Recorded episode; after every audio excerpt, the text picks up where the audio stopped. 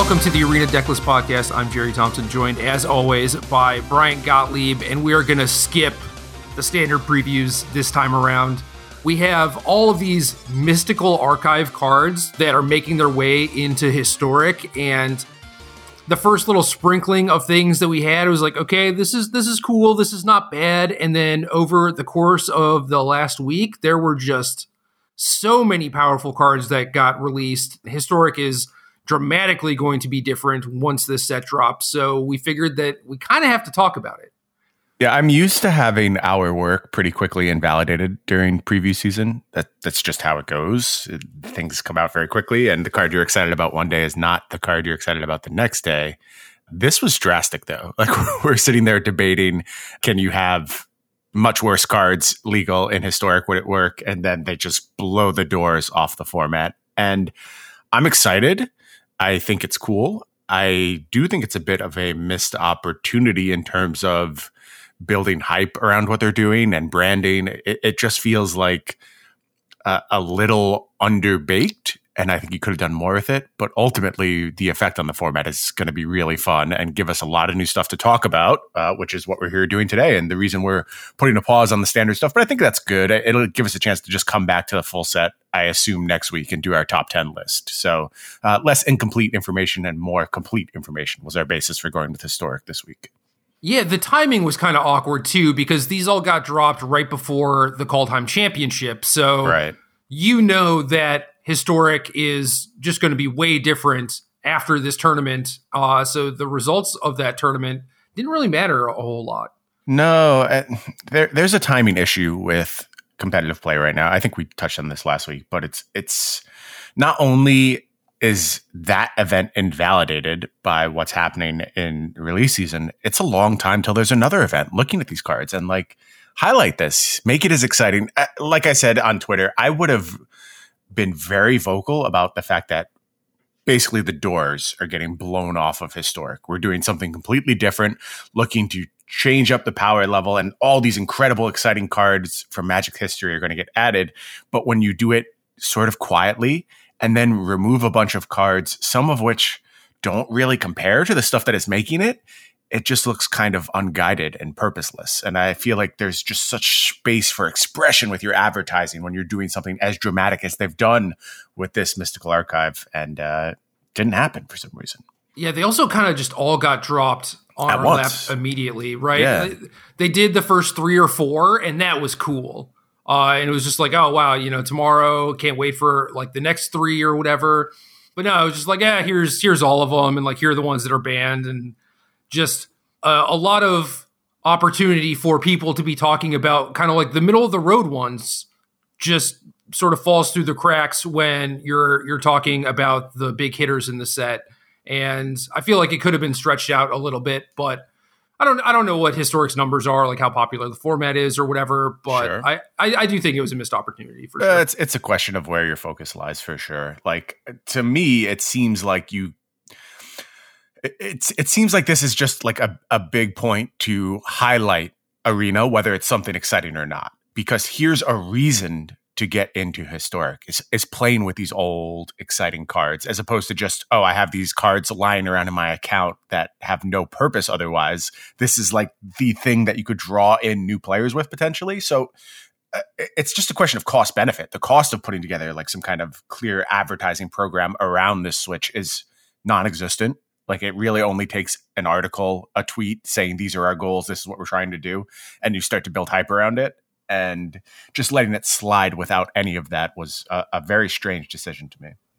Yeah, definitely agree. I, I think it's really awkward too that historic, at, at least the beginning of it, I felt like existed so that you could use your standard stuff that rotated in a different format. But, you know, a lot of those cards got banned and rightly so. And I think that that's fine. But now, if they're just going to dump these really powerful cards into historic, I mean, certainly that's going to take up some amount of space of viability to where I just things like vampires, for example. I can't imagine playing vampires anymore. And we were talking about that deck like two weeks ago. Like it, it was on the fringe of playability, right? Yeah. Yeah, it, it's there's a squeeze effect, and if the goal is like a format where you get to use all your old cards, well, this this is not it. And we know how this goes right? Like that was the goal of modern and it doesn't really work for modern and then that's the goal of pioneer and it doesn't work for pioneer because it, it's just not sustainable unless you're hyper aggressive with your ban policy and your shaping of the format and that that's certainly not the case here right? Although there are bans involved with this release they're sometimes strange ones i mean i i agree with some of them but on, on the whole, removing the cards that were removed from the archive just makes it seem, again, purposeless, misguided, and, and, and not super clear goals. Perfect transition. We have 63 mystical archive cards. Seven of them are pre banned and historic. The rest are just going to be legal. And the seven cards that are pre banned are Dark Ritual, Counterspell, Lightning Bolt, Swords to Plowshares, Demonic Tutor, Natural Order, Channel. Which one is the most offensive to you? Mm, it it might be Natural Order. I, I could see that being the most problematic, just because it's it's so clean what it does. It's so obvious what it does. There's a very established home for it. Craterhoof Behemoth is legal in the format, so you just know what's happening with Natural Order. Uh, if you were to give me the reins and put me in charge of this situation. There's only three of these I'm banning, and it, it's Dark Ritual, Channel, and Natural Order. And uh, man, maybe you could let Channel go. Like I, I don't think it's good, but like uh, Channel Channel Ulamog is silly. Okay. Oh yeah, yeah. That's enough. That's enough to stop me off of it. Okay, even, no channel. Even if you just play like a Karn and a six mana Ugin yeah, or something yeah, like, you know, it's, it's, it's game over. Yeah, and you don't want to make the format about that. Okay, never mind. Scratch channel. But I, I do think like you could let demonic tutor go, and I it's on the fence, but I'm fine with it. And the ones that I'm sure, in comparison to what else made it into this set, could certainly be here are Lightning Bolt, Swords to Plowshares, and Counterspell. I, I think they're just absolutely fine. Yeah, to me, it just really depends on what you're trying to do to the format, what you want the format to look like. Right now, I mean, we've we've talked about the problem that non-black decks have where like black has all the good one mana interaction mm-hmm. and that's getting exacerbated somewhat with with these cards which is kind of funny. And the other colors are like eh, you play shock you play frostbite i guess. Uh declaration stone that's your good white removal. I mean Baffling End sees we more play but you know what i mean. So I, I feel like some variant of those things could exist. Like other colors should have good one mana cards instead of just black. And maybe swords is over the line and you'd rather have path to exile or something similar that's fine you know? I i think that bolt would have probably been net positive for the format. Like burn decks don't really exist and the creature decks are all about collected company and giving them a reason to not necessarily focus on collected company i think would be a positive as well. And sure. yeah control decks would have a, a cheap point of interaction that actually kills Mayhem Devil, where the the black cards don't really, you know, like Fatal Push kind of struggles. Blood Chiefs is obviously expensive, and then as far as Demonic Tutor is concerned, I'm pretty sure the card is fine. Demonic Tutor is very good when you're searching up things like Yawgmoth's Will or Black Lotus or Ancestral Recall, right? And yeah. certainly less good in formats where your cards are not generating mana because you're paying two mana up front to do this tutor. And the, the card that you find better catch you up by a lot. And I don't think that those things really exist in the format. Like there are cards that snowball that help keep you ahead when you are ahead, but there's not a whole lot of stuff that's really good at getting you out from behind. I agree with you. I I think Demonic Tutor is a card that is a victim of its own early success and uh, before the show, you made the comparison with Regrowth, which I, I think is very, very good. Like Regrowth was a card that if you were around for the early days of Magic, it was often restricted slash banned in very powerful formats because of what it could do. And as time went on, you realize, well, this is only really good because of the cards surrounding it. And even then, it's maybe not quite as good as we thought once every other card in Magic has gotten better. And right. th- that's not to say Demonic Tutor is a bad card. Like if we, if Demonic Tutor was legal and it we were doing this top 10 list, it, it would be there somewhere for sure. But I just think in comparison with other stuff going on here, again, you could have gotten away with it. And this is all in that alternate universe where you're saying, oh my God, you're not going to believe what we're doing to historic. Look at this. And there's demonic tutor. And you know, so many people have never gotten to cast demonic tutor in their lives, and those type of experiences matter. I remember my first experience casting uh, iconic cards in Magic, and it meant something to me. And I think opening the door for people to do that is it, it can be positive. I mean, certainly you have to be careful about it, but here was an opportunity to do so based on the other stuff we saw. Right. Yeah, I remember when Regrowth got unbanned in Legacy and it was like, "Oh, what what are the cool things that we can do with this? Why would they do this?" And then it's just like, "Oh, there's there's nothing." Really. Yeah, not not play it. Is the cool thing you can do.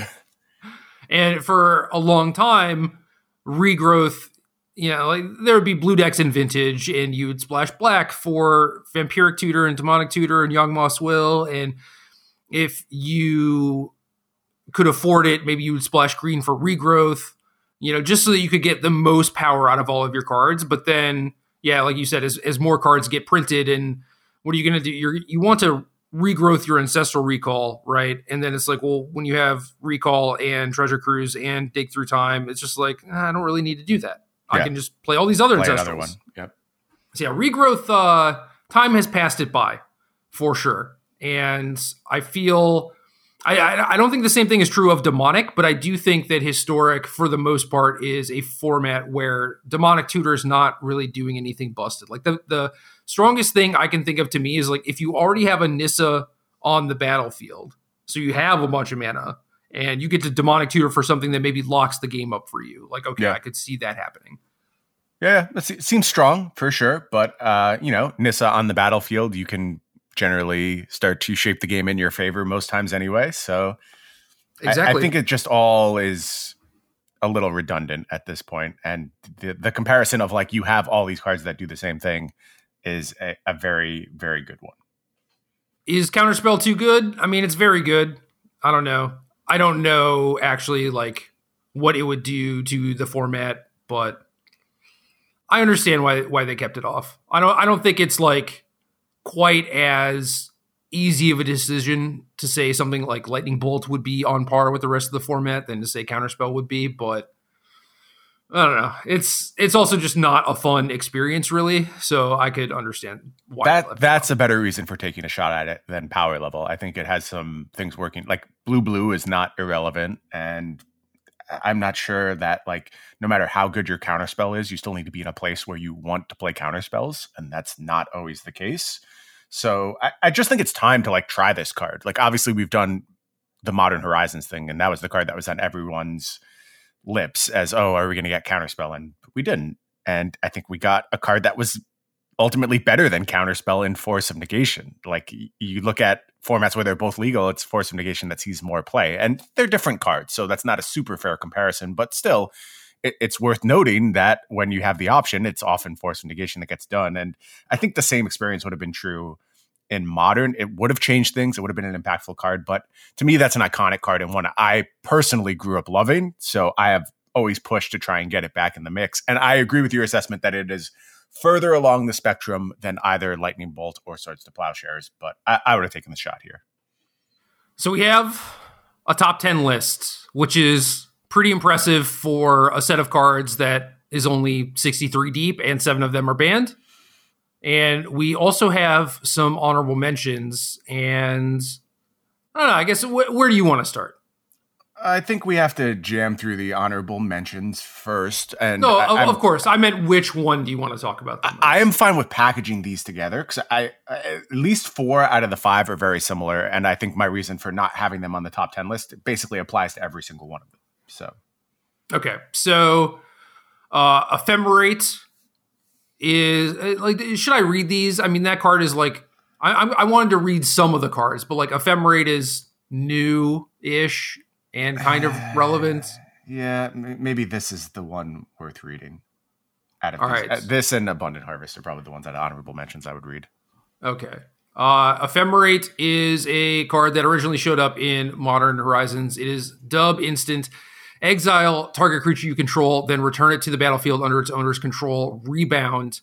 This sees play in Modern with you know, Yuri Index a lot of the time, Soulherder, things along those lines. Uh, Eternal Witness combos really well with this. Uh, occasionally, you see those decks get up to like Time Warp shenanigans and try and take infinite turns. Basically, this card's all about value. And There, like going through the card pool in historic, there's definitely enough stuff to make me interested in trying something like this, but I don't think the power level is there compared to modern, of course. Yeah, it just doesn't it doesn't have eternal witness. It's kind of that simple. Like that is the missing piece of the puzzle. And there, there's good things to blink, but nothing that pushes it to the kind of unstoppable force that the modern deck eventually becomes when it has this synergy going. So if anything like that ever comes about, then I'll buy into ephemerate because I think the effect is is powerful enough. It, it does enough.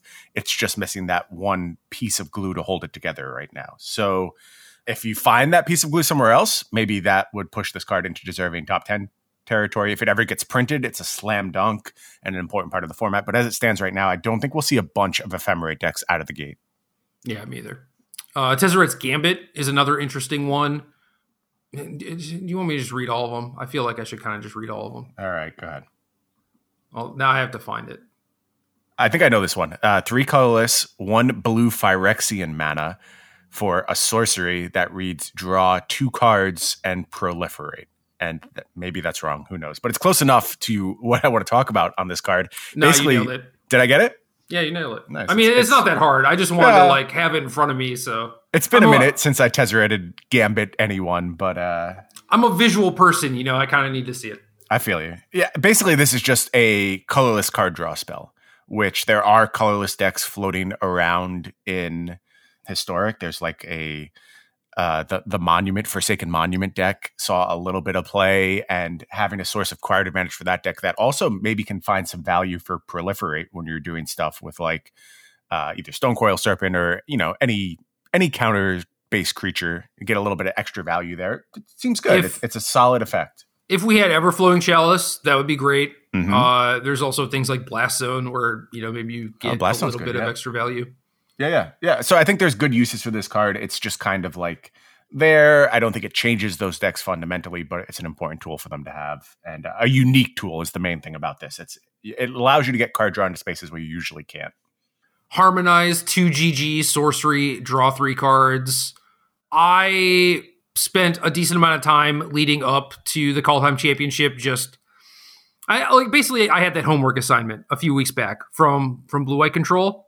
Yep and I I did my due diligence. I did a lot of work on that archetype. I went down the rabbit hole. I eventually shifted into Bant and I was trying like Temur and various things like that. Basically, I was like, Nissa, Nissa's still really good.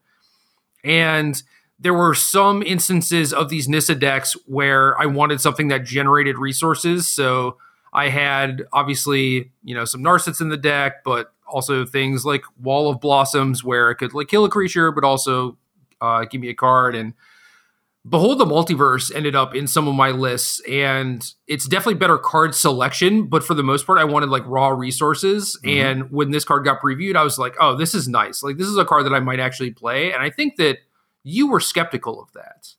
Well, so in particular, I, in the decks you were building, I was higher on Behold the Multiverse. I, I, thought the selection was more important than the raw resources, but you were actually playing the games.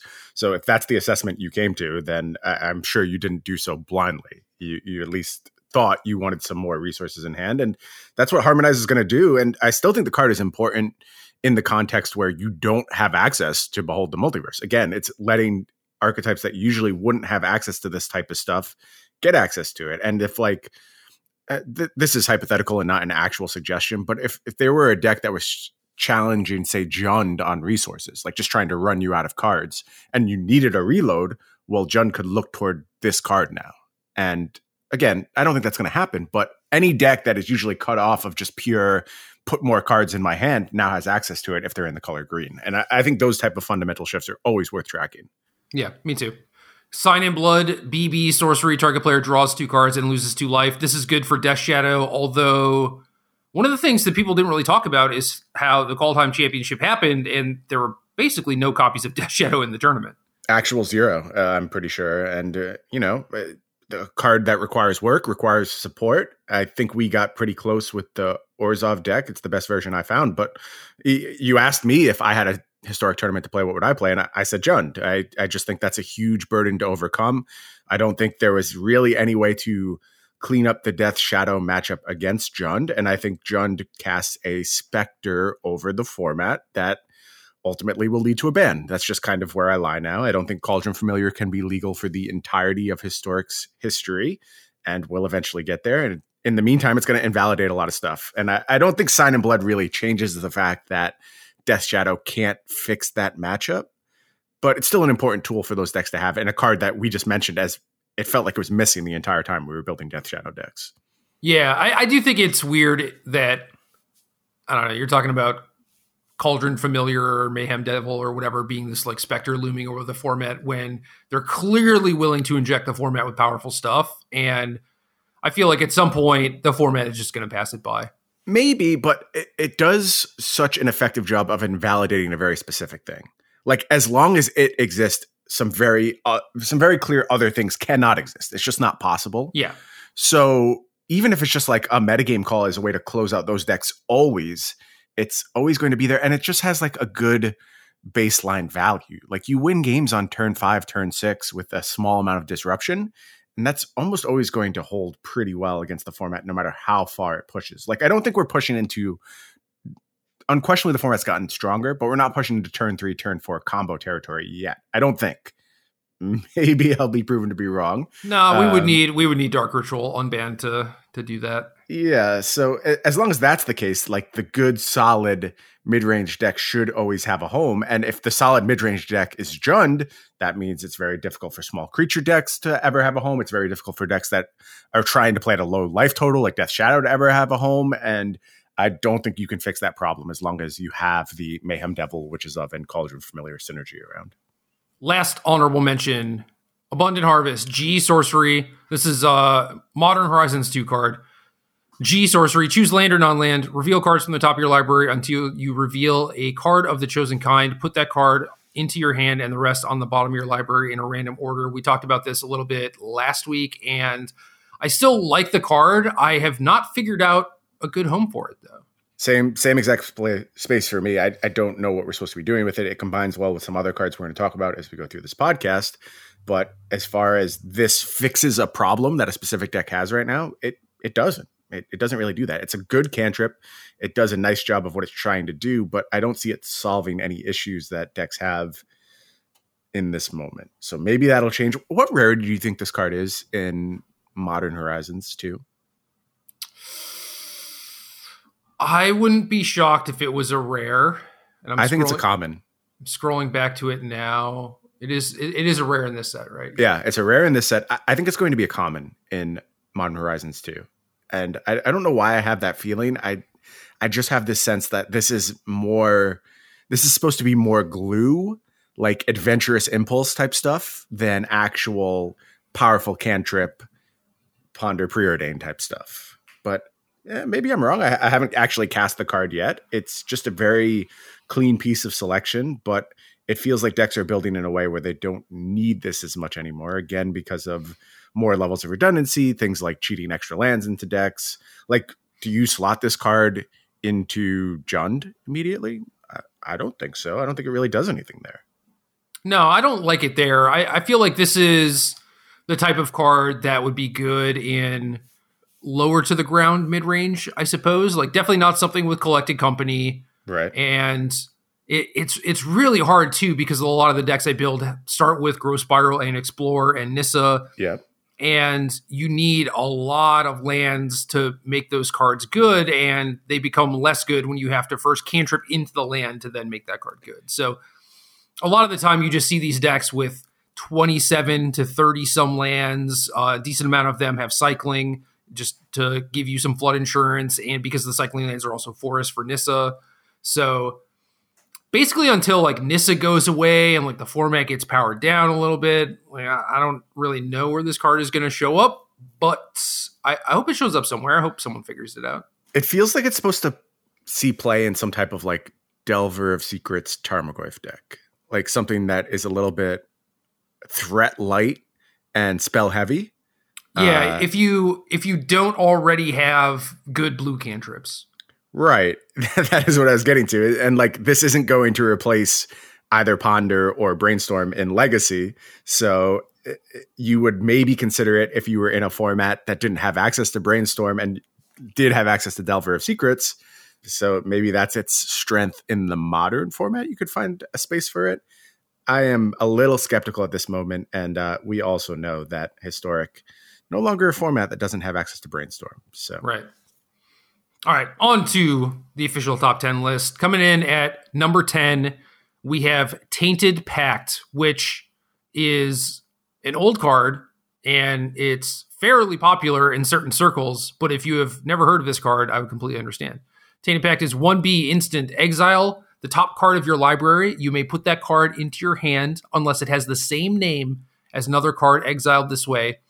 Repeat this process until you put a card into your hand or you exile two cards with the same name, whichever comes first. This does count basic lands, but for example, Island and Snow Covered Island are different. So this is, I guess, like you're you're impulsing until you hit a duplicate. So there are ways to get around that, right? Like you play pretty close to Singleton, or in the case of Sam Black's article on SCG this week, he was advocating for like Lutri in Historic because if you are actual Singleton, you have Tainted Pact and Thassa's Oracle, and you could just like deck yourself with this if you wanted to. Yeah, this is supposed to be a combo setup for the most part, and I think there's like some more. Uh, fair isn't the right word. Th- th- there's something besides just playing Singleton that you can do with this card, but I think the exciting thing is doing Thassa's Oracle shenanigans. It's just a super clean kill. It's an interesting deck building path. I'll, I'll be honest, if Sam didn't write his article, this probably doesn't make my top 10. Uh, but I think he did a good job of presenting a case for this card. And it's one of those things where you know, are are there staples that are a little bit cleaner, a little bit more likely to see spot play? Yes, I think there are. I mean, any of the honorable mention cards, I can make a good case that you'll see more of this than you will Tainted Pact, But Tainted Pact has the higher ceiling. If it hits and this deck is actually good, it has the potential to change historic. And I, I think that's the thing that pushes cards into the top 10 contention as opposed to honorable mention contention. Yeah, that's fair. I mean, in in the meantime, you can play this as a fair black impulse, and you know it's it's like a little bit risky if you're playing a bunch of four ofs, or if you have certainly if you have ten swamps in your deck or something. But that is a thing that you can use it for if you're just like, wow, you know, my black deck just needs a cantrip. This is like kind of like Abundant Harvest, where it does fit that role. I just don't know exactly, you know, what sort of deck would want that type of effect. Yeah. But do you do you recall this card ever seeing play in that context, like when it was standard legal? I I don't remember playing this ever. Not in decks that were good.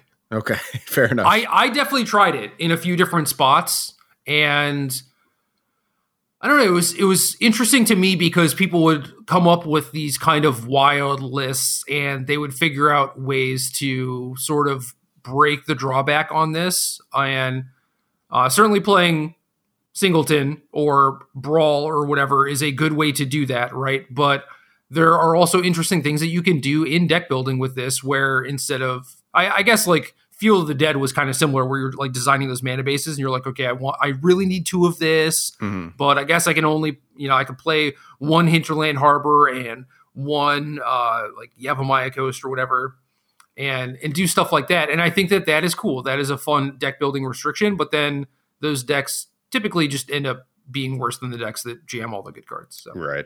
Yeah, that's what this card's going to have to overcome, but the effect is unquestionably good. And I, th- I think that's why I'm really only interested in it in conjunction with Thassa's Oracle, because then you're pushing into I win combo territory as opposed to just, you know, random good card in my hand. there's plenty of good cards to put in your hand in Historic. You don't really need to go this far. And there's easier ways to do it too. So uh, in those scenarios, like you might just be better with pure card quantity of Sign in Blood if you're just looking to play this fair. So I will keep my eye on the Thassa's Oracle thing. I think it's interesting, uh, but there's a reason this is lower on the list. Yes. Number nine, Mana Tithe, dub instant counter target spell unless its controller pays one. This like Force Spike is is good. I think that this is less good. And Mana Tithe I think is hilarious because it kind of just exists for the memes, and that's basically all what anyone has ever tried to do with it. There are like some decks that are like, I'm dedicated mana tithe, and I'm gonna, you know, blow up your lands or tax your mana somehow or something.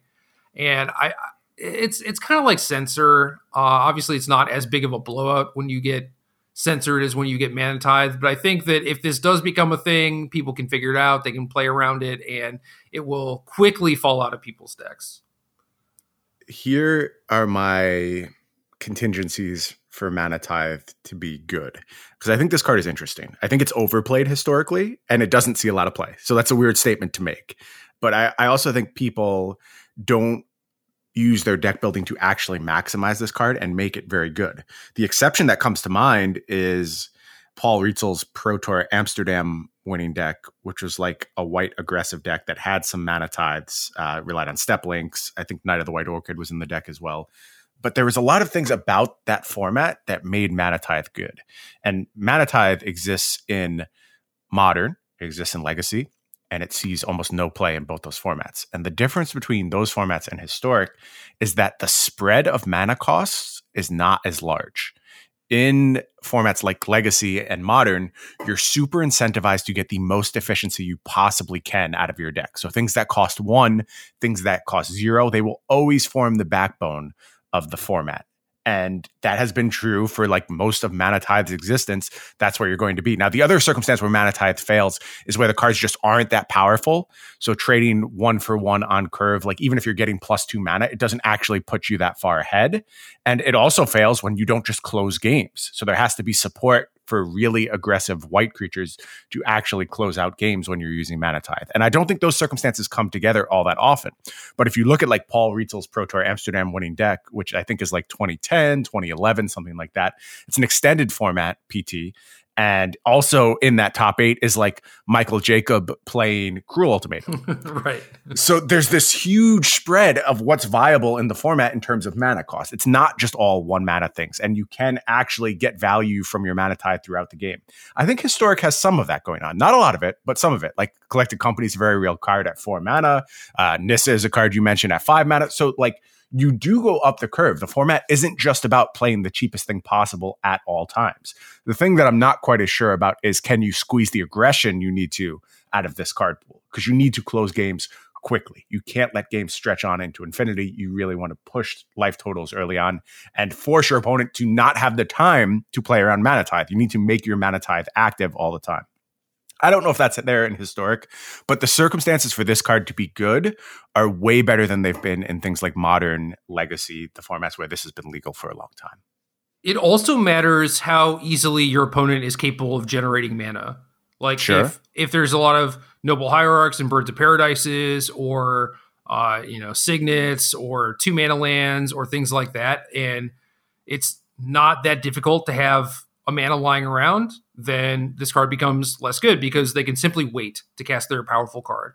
But the collected company decks are usually, you know, it's like they'll they'll miss their fourth mana a lot of the time because they're so land light. They have to be super creature dense, and that is like the very tippy top of their curve, and they don't they don't have extra mana lying around. So there are things like that. And then, yeah, you talked about Nissa. I mean, those decks are ramping to some degree and can't afford to wait a little bit. So I don't think it's as good there. But uh, I did just do a search for Modern and Mana and see what the the most recent decks that played Mana are. And two of them are land destruction decks. So it's like, all right, I'm going to counter your first play and then start stone raining you. And this is a kind of a thing that bridges the gap. And yeah. the other one that I think changes my opinion on this card completely is Boggles. And when you okay. talk about slotting this card into auras, then I start liking it a lot more because auras against creature decks has a, a lot of those same problems where like the Stone Rains deck decks mm-hmm. do because you're not doing something that's like really impactful on turn one and you're not generating mana. Like you need to play a Spirit Dancer or a SRAM untap and utilize your mana to the best of your ability. And a lot of the time you can feel like, wow, if I just had like an extra mana or an extra turn or two, I could have actually come back. But you're so constrained on how much mana that you have that like if you slow down their first play, like then then you're kind of golden. I like it. That sounds like a, a very ready home for this card. And it, it does all the things I talked about, and it's being slotted into a format that maybe has a diverse enough spread that this card can actually shine. So again, we're still on the speculative speculative speculative, specu speculative. Who knows? Speculative. Uh, that, that's that's how I do it. I don't know if that's right or not. But. That's good enough. Uh, we're still on the speculative side of things, and I don't think this is a format staple, but this could see some play for sure. Yeah, I, I like it a lot in auras. I think it's going to be played a lot in other spots, and I think that people are going to be disappointed in those other spots. Fair enough. Number eight. This is a fun one, depending on how you look at things. Mizzix's Mastery, 3R sorcery. Exile target card that's an instant or sorcery from your graveyard. For each card exiled this way, copy it, and you may cast the copy without paying its mana cost. Exile this. Overload 5 RRR. So for 4 mana, you get to basically like zombify or refurbish spell in your graveyard. And if you have 8 mana, you get to zombify all the spells. And what are we doing with this? Well, there's there's a lot of really powerful instants and sorceries the one that comes to mind the most is Emergent Ultimatum, and I don't know, man. I, I, just don't even know why this is here. Like, is is this fun for people? Like, I just don't get it. Uh, this is a card that either breaks or does nothing, right? Like, it's, yeah. it's either doing super powerful stuff or it's a miss. And you've built a few Mizzix Mastery decks. I've looked over a few decks, and they are all in for the most part. Like, uh, you, pretty soft any kind of graveyard hate, pretty soft any kind of disruption. I, I, think if this is ultimately going to be an important player in the format, it's going to have to diversify its game plan a little bit, which is tough given the cards you're playing.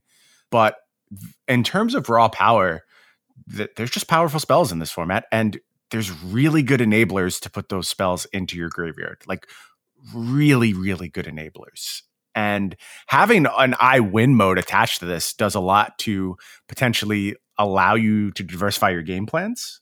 I think like a quasi combo control approach where you're just playing fair for the most part and getting to a point where you just overload this card and you know firing off multiple burn spells or drawing six or seven cards that that may work as well it maybe it doesn't have to be a hard focus on just comboing to an ultimatum or any other kind of broken spell the other thing is that we're going to talk about time warp in a little bit time warp doesn't have a lot of the usual flaws that these type of cards these these extra turn cards do. So if you just want to cast a bunch of time warps, you can do that with Mizzix Mastery. And just load your deck up with a bunch of turns, and it's a little scary that that's a realistic option. I think this card is hyper linear. It's it's very clear what it's trying to accomplish, but its ceiling again is very very high. And any expensive card that ever gets printed, you have to consider it alongside Mizzix Mastery. So I agree with you. I I just wouldn't have taken the chance on this card. I don't think it can do anything really positive for the format, but it's there, so we better pay attention to it. Yeah, I'm scared. Number seven, Memory Lapse. One U instant counter target spell. If that spell is countered this way, put it on top of its owner's library instead of into that player's graveyard. What kind of lifetime experience do you have with Memory Lapse? Uh, I've been casting Memory Lapse for 20 plus years. Yeah. And uh, I, I, am concerned that that is flavoring my perceptions of this card. And it, it may be too high on this list because when you're asking me, what do I want to do with this in Historic? I don't have an immediate home. Like obviously, there's all the typical places you would expect. It, it is just hard counter magic against anything that buys you a turn. And that's really important in a lot of scenarios, especially when I'm talking like combo control decks. That's really where you want to do this stuff because you just take your opponent's turn and then they don't get another one. So if there is some kind of fairer look at Mizzix Mastery, maybe it is memory lapse based.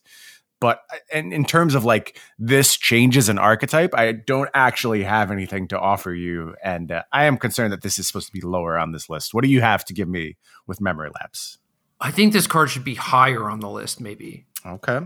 So, if anyone has lived through the era where Remand was good, Memory Lapse was basically the first coming of that sort of effect where it is a delaying tactic. It is not something to be used in like blue white control necessarily because eventually you're going to have to find an answer to the thing that they're doing. But as a tempo tool, it is fantastic. And what decks really capitalized on this card uh, for back in the day was like if your opponent has to spend you know four mana to play their sweeper or their collected company or whatever a lot of the time when you're casting memory lapse, it's just like actively bad for them to then have to draw that card again.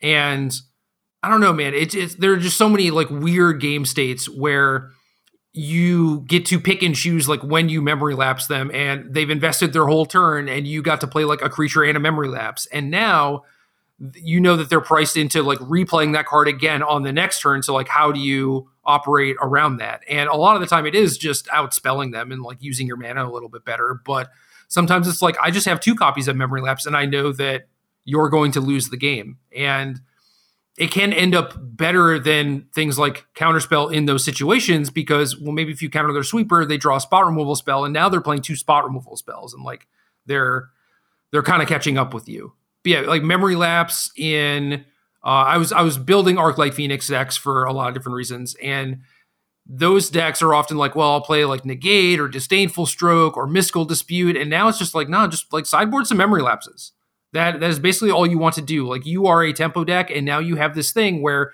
if you need a way to interact on the stack, you have it, and it answers everything. And you will be able to use that extra turn to Finale of Promise them or play a bunch of cantrips and bring back some phoenixes and stuff like that. Like memory lapse is perfect in a deck like that. I think the same could be said for these Nissa decks where you see a lot of those same counter spells or like Tale's End, things like that. Like you just want like a smattering of interaction and playing two memory lapses alongside Nissa and just making sure that you have breeding pool or a triome or something so you can like Nissa into the counter spell, I think is just huge. Okay. Uh, I think those are good homes. Uh, we see some mono blue uh, curiosity decks in yep. historic from time to time. I, I really like it there. I think it could be very impactful. I, I guess we're crossing into the part of the top 10 now where I'm demanding serious impact from these cards. And I, I think almost everything else we're going to talk about, we're in the range of serious impact. To me, the decks we're talking about placing this in, with the exception of like Nissa decks, are a tier below what has actually mattered historically in this format. And I don't know if memory lapse is the tool they were missing to cross that threshold. The, the Nissa deck is the one that actually appeals to me the most. I, I think there is a very good case when you look at how many Tale's End were being played. Uh, this deck just needs a tool that interacts on the stack that really only needs to buy them another turn because they do snowball so hard. They're able to take such huge advantage of basically an extra turn with Nissa on the battlefield changes everything. So if you can set up Nissa plus memory lapse, you know you're safe. You have the most protection you could have. And I, I do think that scenario is appealing to me. But those decks have had a lot of the wind taken out of their sails, certainly with the banning of Uro. They're, they're not what they once were. And I don't know if they'll ever get back to what they once were. Maybe memory lapse is part of that. Uh, I, I, am excited to play this card. I think it has homes. I, I just think we're getting to the point where I expect a lot from the cards we're talking about and memory lapse feels more like a sideboard niche impact to me. Disagree. Okay. We shall see. Number six, Mind's Desire. For you, you, sorcery. Shuffle your library, then exile the top card of your library. Until end of turn, you may play that card without paying its mana cost. Storm. This was the one that kind of started it all, right? Like this was the one that dropped all of our jaws, and we couldn't believe that they were putting this card into the historic format. And as I spend more time looking at it, I think it's safer than I thought, but that doesn't really say a lot because I, I, was very concerned when I saw this. I think the homes are limited, but if they're good, it's kind of like Mizzix Mastery in that ex, in in that sense. If it, if they're good, they're problematically good, and yeah. they're not fun to play against, and they warp the entire format around it. And the best looks I've seen at Mind's Desire are inspired statuary decks and I, I really don't think it's that close. I'm not sure there's another way to actually successfully do this, quite frankly. You're supposed to do like paradoxical outcome, Mox Amber shenanigans to get there with Mind's Desire. Everything else looks a little little dumpy to me thus far. But again, this card exists for the entirety of Historic's run now. So anything that fuels you with mana, uh, certainly you can't unban Dark Ritual while Mind's Desire is in the format. And it just has the potential to get out of control very, very quickly. Mizzix's mastery is also quite good with this card. It is. For whatever that's worth. It Historically, is. there are like three types of Mind's Desire decks. One is the very obvious ritual based ones. We don't really have that in Historic. Like even like Pyretic Ritual, Desperate Ritual, things like that. They just don't exist. Yep. So it's going to be difficult to build a deck like that. Uh, there are ones where you just untap your lands a bunch of times, or in the case of Uh, old extended, it was like cost reduction plus things like Cloud of Faeries and Snap Yep. that allowed you to generate mana. Uh, we don't really have that either. And then there's like early harvest type of stuff. And I guess I haven't really gone super deep down that rabbit hole, but I don't think that that stuff really exists either. And then nothing comes to mind. and then the other thing that I guess like if, if there was like wilderness reclamation, you could I don't know what's what's the card that I guess like Teferi would be the one that allows you to play sorcerer's instance, but like there's Right. probably like a spell that allowed you to do that too. Yeah, pretty But- glad those cards are banned. Yeah. this card coming into the format.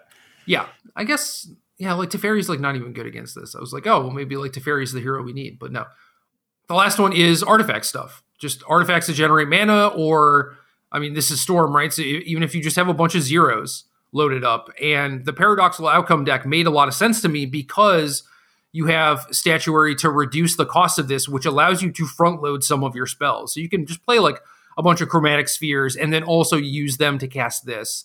And paradoxical outcome is another way for you to benefit from having a bunch of ornithopters, tormods, crypts, mox ambers, whatever.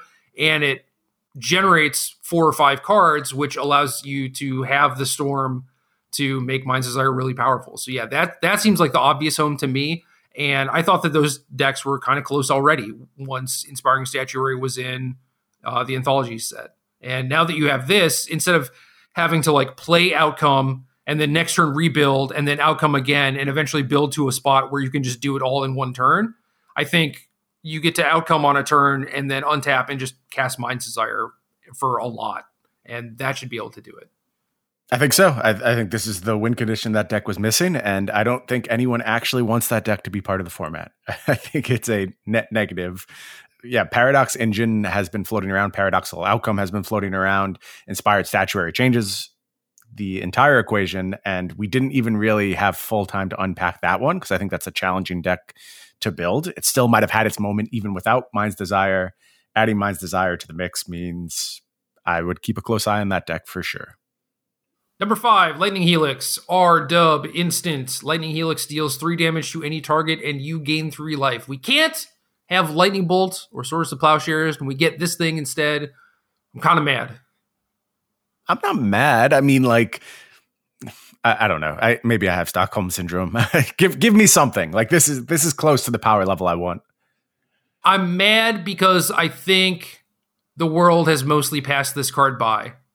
And I think that things like Baffling End that are able to you know, get rid of things like Death Shadow or whatever, just like these really big creatures. Like Lightning Helix is just not really going to do it. And also, Lightning Helix was good a lot of the time when the format was slower.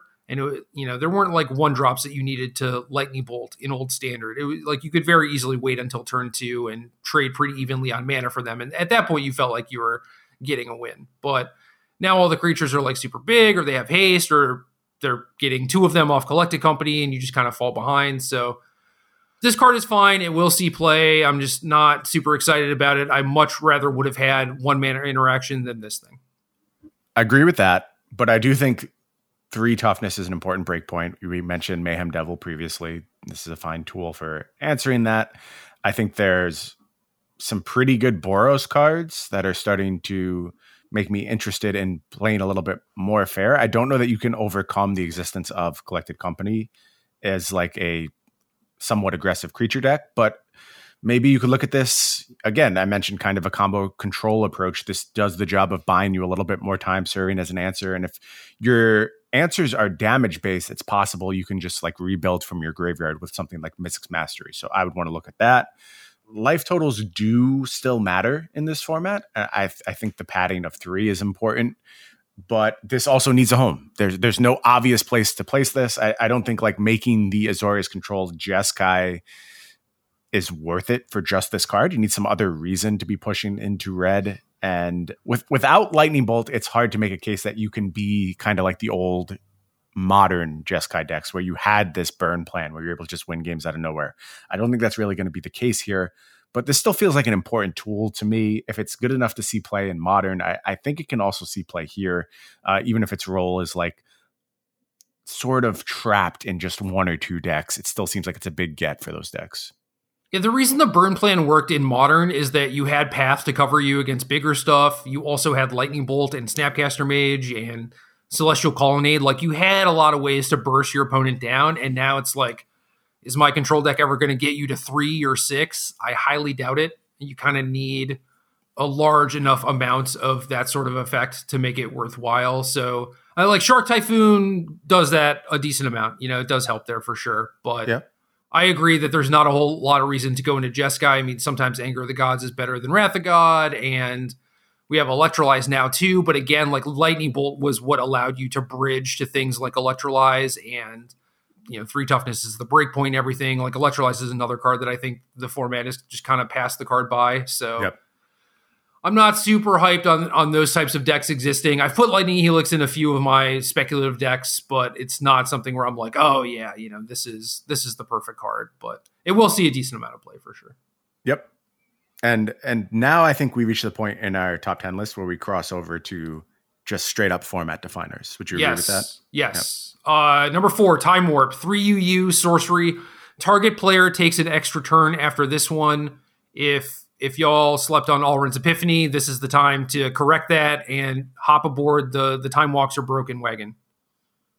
Yeah, I think I made my case about time walks. Either they they work in the format or they don't, and it doesn't really matter what they cost. You can always find a place for them. There's already some Alrund's Epiphany floating around uh, historic. We certainly know how important Nexus of Fate was to the format, and time walks work here. They absolutely work, and this one is so old that it's missing some of the safety valves. You don't exile this card upon cast. So that means things like Mizzix Mastery can go back to the well. You can regrow it. Anything that lets you buy back time walks is on the table now. Mystic Sanctuary exists still. Mystic Sanctuary is there. I mean, this card is frightening because we, we may see some scenarios where our opponent is just taking six or seven turns in a row. We're just sitting there dying, and it could feel a lot like the Nexus of Fate era, except easier and faster to achieve. And particularly the combination with Mizzix's Mastery is, is is quite scary. It seems very easy to bridge into just huge, huge late games. And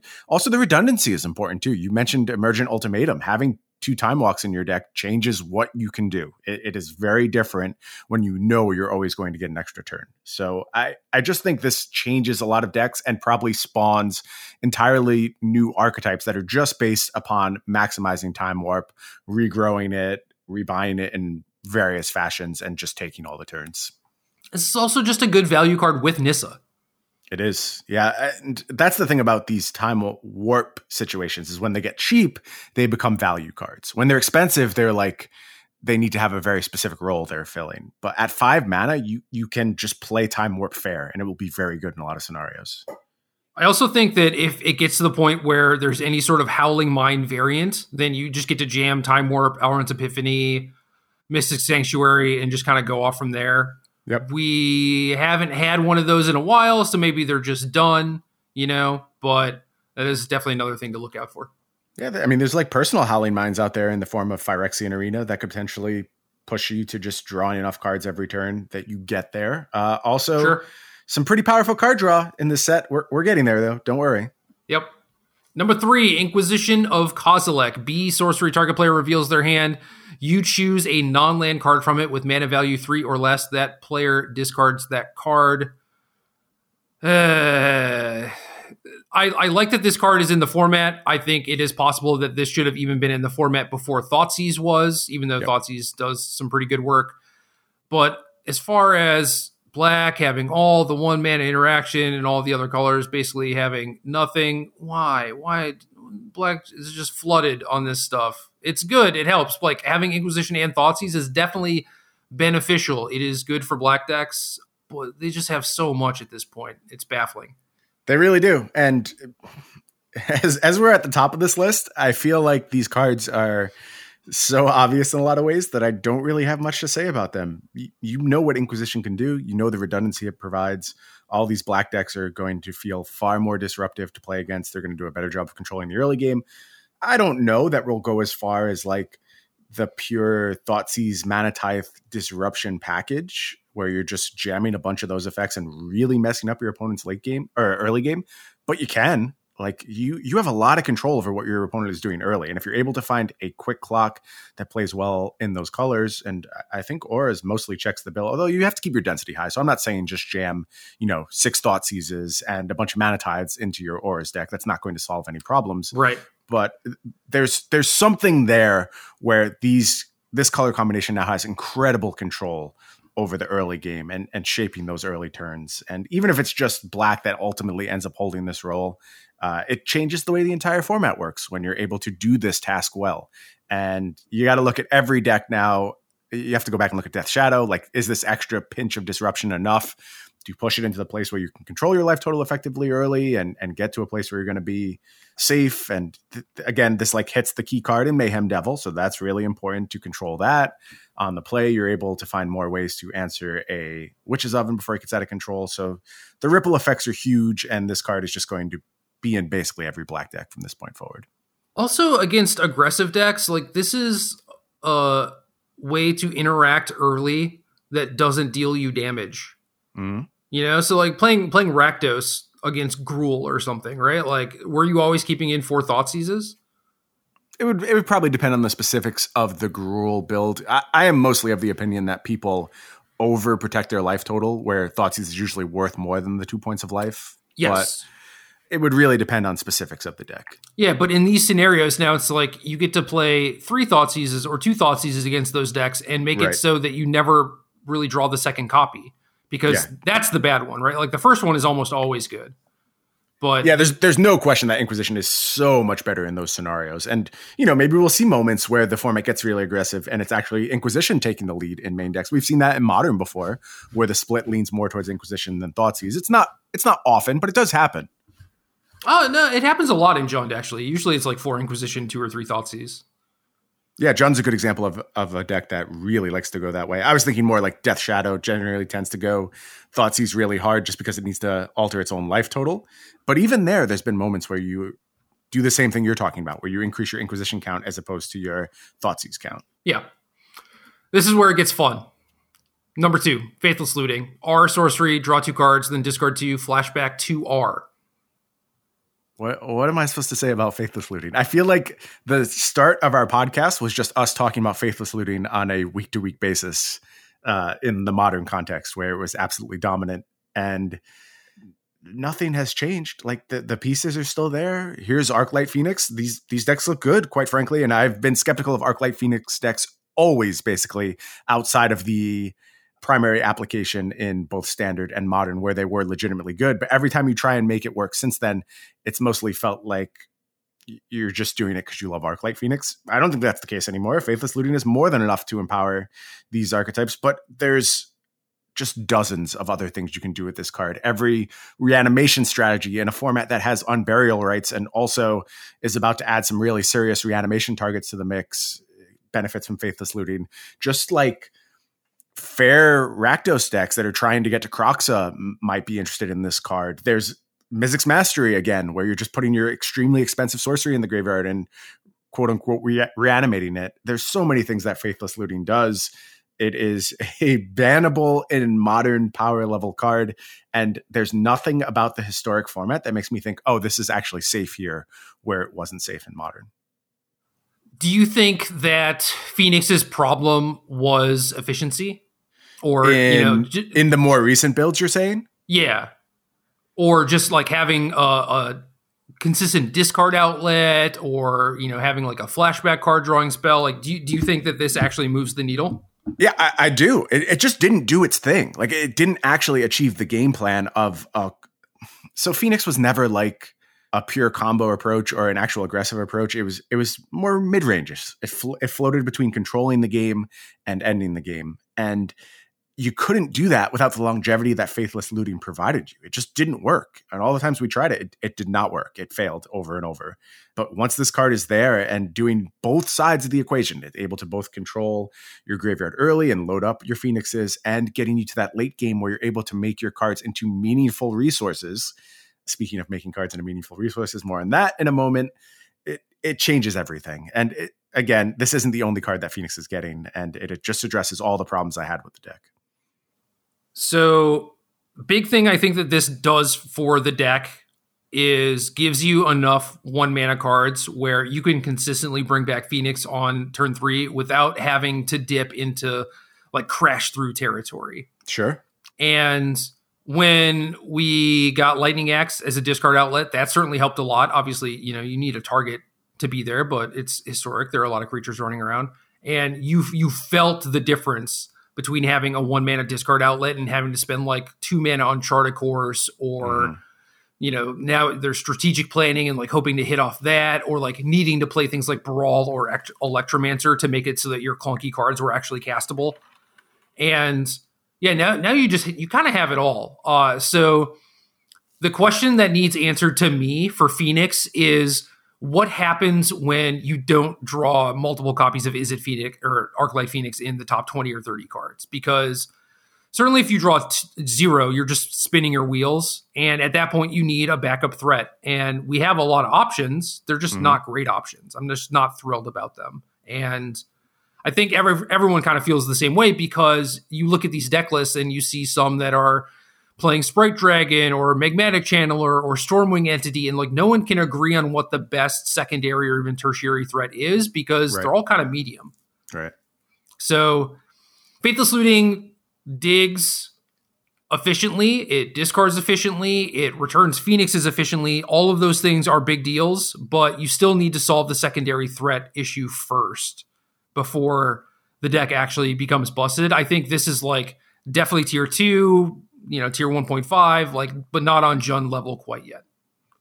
That that's totally fine. And I, I think you can say that about most decks. Yeah, um, that's uh, yeah, maybe maybe Jund and maybe a, a couple other decks are like in kind of like tier zero category.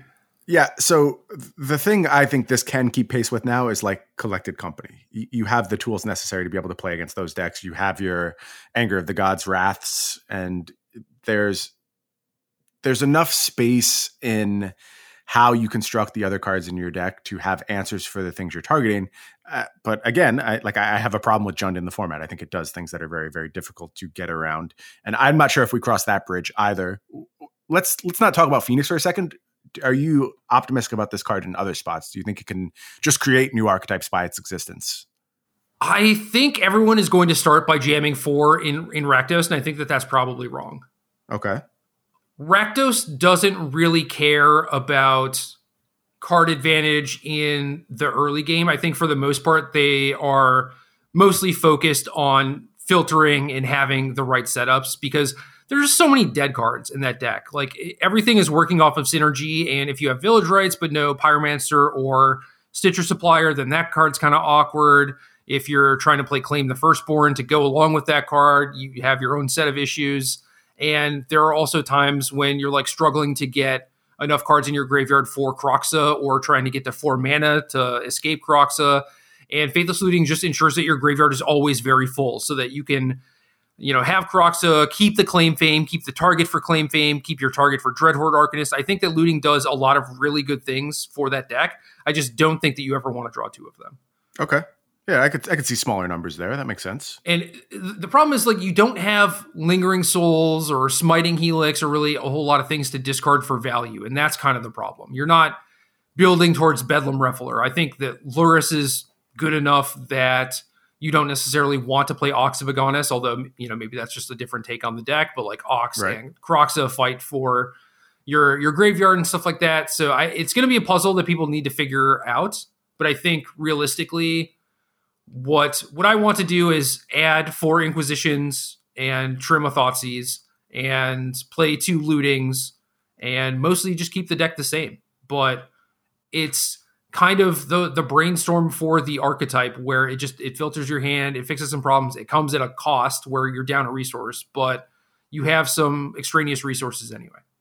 One thing I'm interested in is can you do more with generating your aggression from the graveyard? So obviously we have uh, Scrap Heap Scrounger. There's also Skyclave Shade.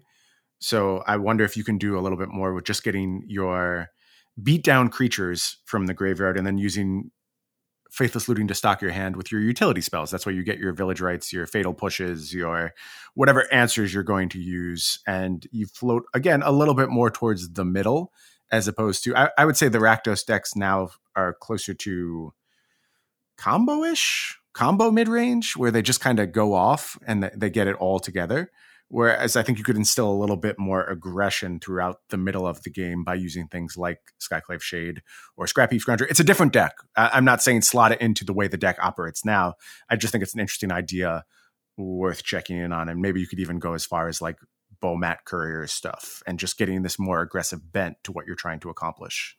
I could see that. I so if you have looting, like four copies of looting in your deck against aggro, I don't think that that's a big deal because you're looking for very specific things. It's like, all right, yeah, dis like ditch the third discard spell for sure, and just don't really worry about that stuff. Uh, you're just looking for like your your spot removal and things that allow you to interact, and you don't necessarily care about going down on resources because eventually you'll escape a Kroxa, and like that'll cover uh, a lot of your bases. Like that'll mm-hmm. catch you back up on resources.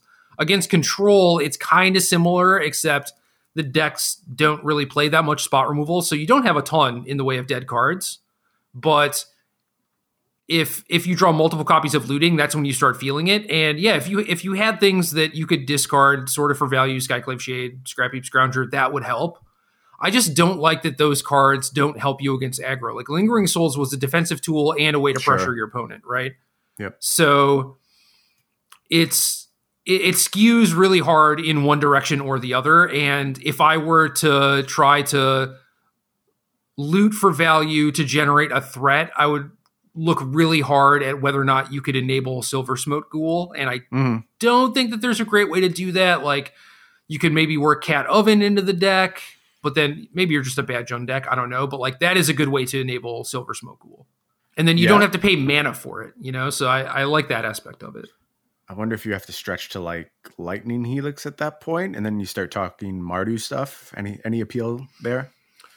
I would love Smiting Helix. I think it would be awesome. Smiting awesome. Helix would be the answer for sure. Yeah, uh, I, I would try and look at black first, but outside of oven generating a food or maybe activating cat multiple times, I don't think that there's a great way to do it. Like obviously there's like blood artist stuff, but then you know you're not really this this mid-range deck. You're trying to build like a pretty wide battlefield, and you're just a different deck at that point. But I think that that right. could work too. Right.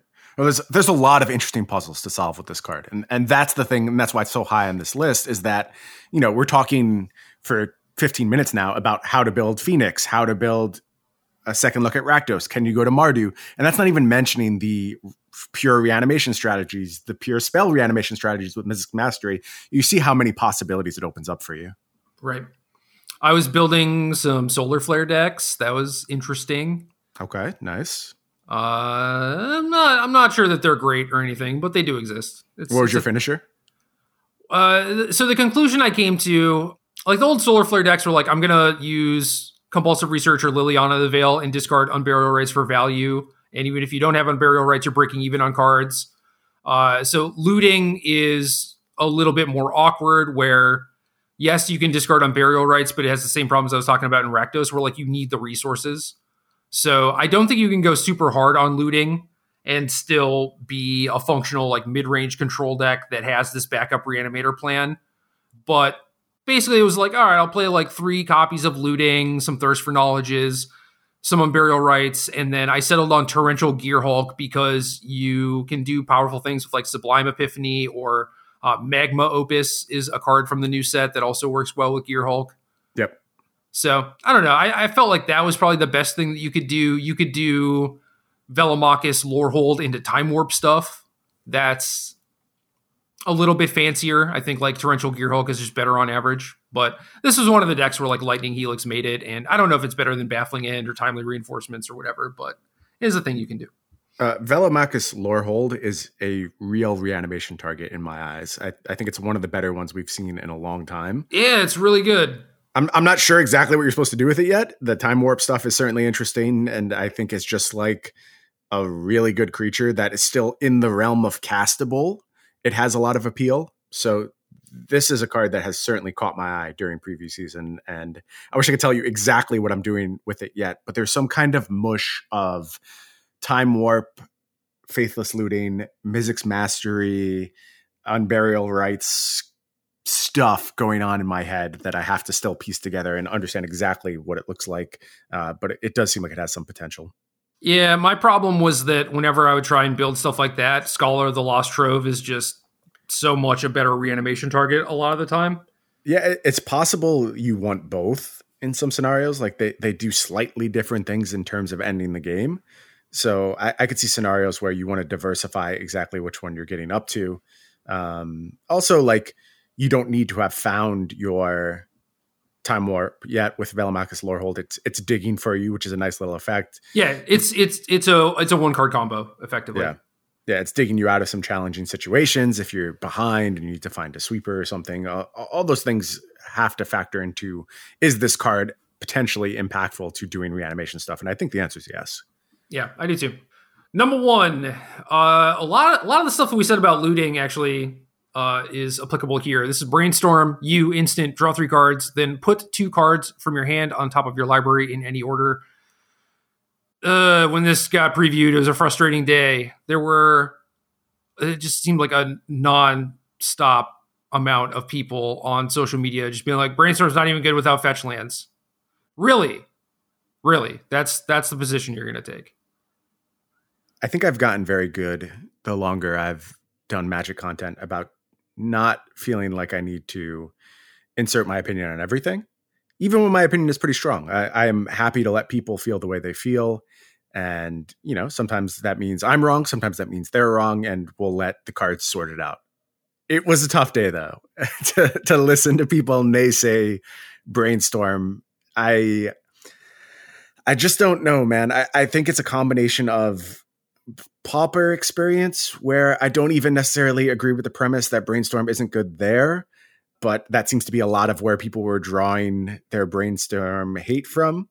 I think it's a combination of not always playing brainstorm as well as you could be. Like I think yep. back to a lot of legacy experience, and I just think one of the big points of difference in I mean, probably the format I've actually had the most success in in my magic career is legacy and i'm almost always playing brainstorm decks and a lot of times i sit on the other side of the table watch my opponent cast their brainstorm and go yep now i have an edge in this match because either they only use it with a fetch land or they're not using it to actually dictate the terms of the game which is what you're supposed to be doing with brainstorm. And then i also saw people naysaying the effect against things like inquisition and thoughtseize and that's just jaw dropper jaw dropping to me because I think of so many games I've played in Legacy where it's just like, okay, if I wasn't able to understand how the next three turns of this game are going to play out, you might have me with that Thoughtseize.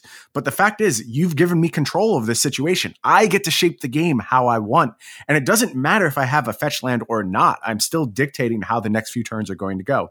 Does it fail sometimes? Yes, absolutely. So does every cantrip. The difference is with brainstorm, you you see it. It's it's facial. That doesn't mean it's less effective than those other cards that fail in exactly the same way, but disguise their variance. It's just a reality of the card. And uh, there's also some missing of the fact that cards scale based cards like this scale based on the power level of the surrounding pieces. So where in a format like Pauper, it may be less impactful to brainstorm or even in a format like standard when brainstorm was legal and standard it may have been less impactful to brainstorm. It's about the surrounding context and what you're drawing to. And when we talk about things like combo decks based on inspiring statuary when we acknowledge the fact that mind's desire is legal in the format when we talk about time warp being here when we talk about faithless looting as another means to control these draws and now you're able to play this card and faithless looting with your Arclight phoenixes and your cantrip quality has gotten so good i just can't see anyone naysaying this card in historic. It absolutely blows my mind. Brainstorm plus fetch land is easy mode. Yes. It is ridiculously easy to the point where you know restricted in vintage you could talk about banning it in legacy if probably should be. I mean almost certainly should be if we yeah, were if, trying to do it fairly. if it wasn't the complete identity of the format it would be banned uh, it would not exist in modern, right? And so it's just like to even try to equate that is just like I don't know, like Yawgmoth's Will is not good without Black Lotus or whatever. It's just like no, no, like the card is still busted, right?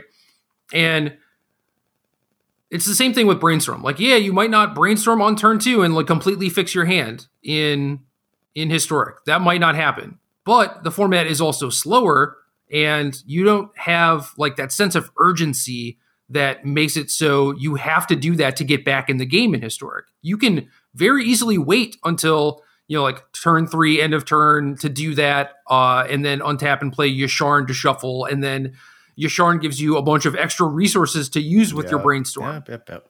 Like there, it's- there's so many things like that in this format. It's just, it, it's so clear that this is, I, I- again, like if this was a pure cantrip, I get it. Like, yes, there's some problems with this card on turn one and turn two. I never wanted to cast my brainstorm on turn one or turn two anyway. I was forced into doing it. It was an option that I was happy to have, but I certainly didn't want to do it. And if you're telling me, well, now you're going to have to cast your brainstorm on turn four or turn five, great. I, I wanted to do that anyway. So the worst thing that happens is like you brainstorm on turn three and you need to hit your fourth land and you don't hit. Well, if you didn't have brainstorm in your deck, you also probably weren't hitting. Yep. If your brainstorm were opt, you're still not hitting. Like wh- how is how is that a relevant complaint? It's really not. It's, And it's I- not a criticism of the card. I, I think that when you when you have to weigh on an, on everything, you'll weigh in on the wrong side of things sometimes, and sometimes you want to weigh in on the wrong side of things. Like you want to take the position that seems dramatic because you get more engagement in that fashion, and you can.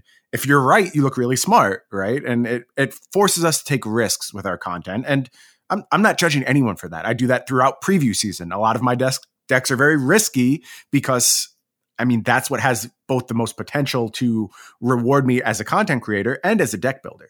So it makes sense to go that route. And I'm, I'm not going to drag anyone for taking the position that brainstorm is not going to impact historic, but uh, I am going to call you wrong. And there's no way this doesn't hit. I was on a road trip with Todd Anderson once, and we were attempting to discuss some deck or some format or something. And Todd can be frustrating because if if you just hand him the best deck, he's going to crush you. But if you leave him to his own devices, he's going to play Temur Box, and no one can talk him out of it. It's it's sad, you know. Like we we just want to help, right? But we're we're discussing like the finer points of this thing, like maybe what deck is going to be good, and he I, I just kept running up against the wall against him, and I, I just thought about it for a second. I was like, Todd, you're a contrarian, and he thought about it for a little bit, and then he said, No, I'm not. I, I love that response. And then we both just like looked at each other and just burst out laughing. And it was great. It was funny, but it just reminds me of these folks where I, I'm just like, yo, here's logic and proof. And, and they're just like, nah, nah, just I'm just gonna say the, the other thing. And maybe they think they're right. Maybe it's it's like like the devil's advocate type of just like insistence that people have or something. It's just like no, in, instead of just being like, well, it doesn't have fetch lands and this is the only time it's good. It's like you could actually look at the format and be like, yeah, there's actually like a decent amount of things that shuffle and the format's slower. So even if those things are a little bit slower, that's okay. And even if you're not shuffling, there are things like Risen Reef or Oracle Mul Daya or even like Collected Company or whatever, where it's just like these things these things matter and you just get to build your own fetch land in the context of this sort of format.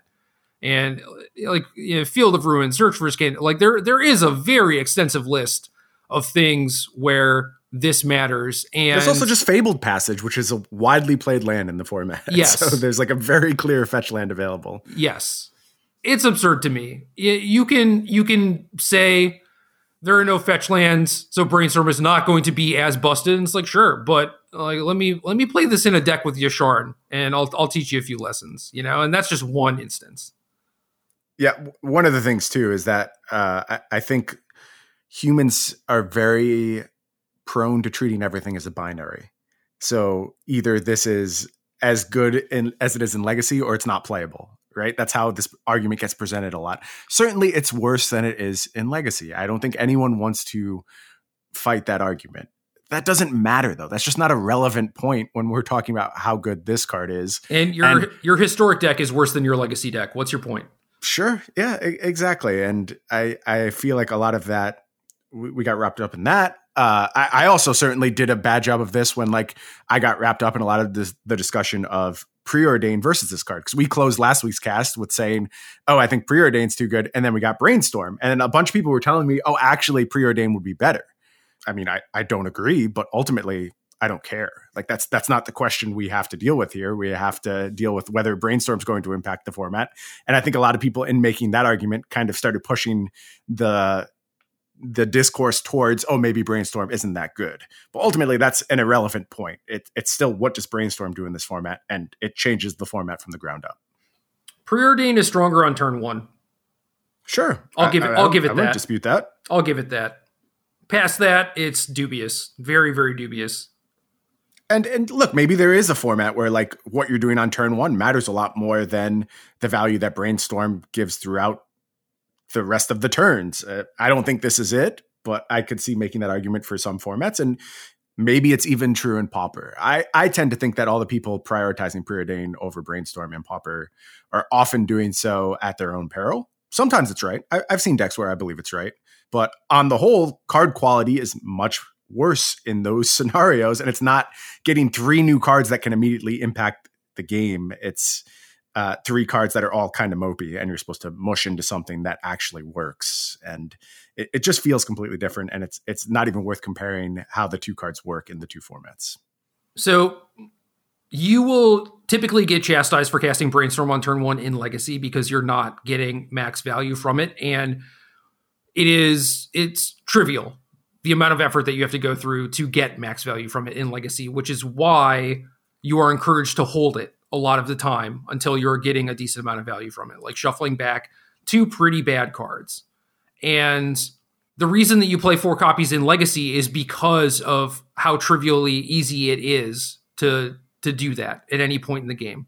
And in historic, it's it you get to create those scenarios. You have to jump through some hoops to do it, but it is worth it because it usually will just completely fix your hand.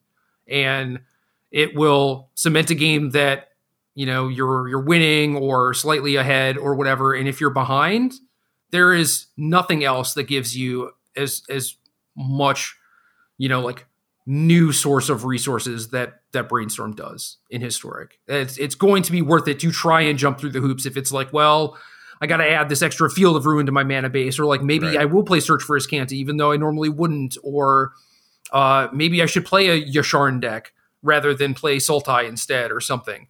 Like those those are going to be considerations you have to make in order to make Brainstorm as good as it possibly could. That said, those those scenarios are going to occur later than turn two a lot of the time, and I've had decks where I'm like, maybe this is a three Brainstorm deck and I think that that's fine, but that is not a strike against Brainstorm or its impact on the format. Well said. I'm done. I, I can't say any more about Brainstorm. I, I, got it out of my system. I feel good. I feel like the conversation is starting to change. I saw Paulo wrote a really good article on Star City this week, basically confirming everything I felt about Brainstorm. And I I think that the more people put their points out, I think people will come on board and we can stop arguing over whether one of the best cards in the history of Magic is actually any good.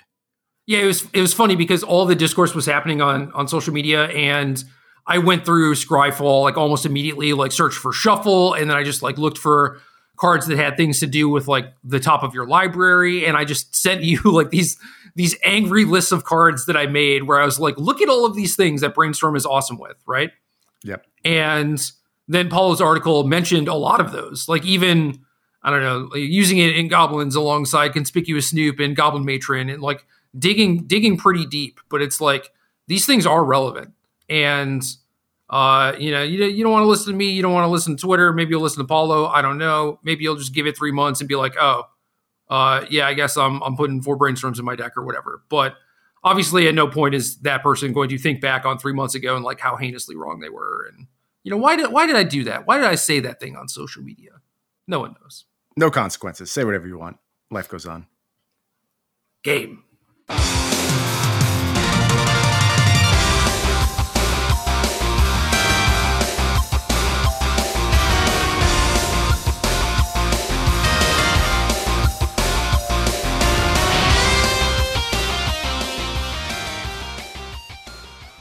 Good luck.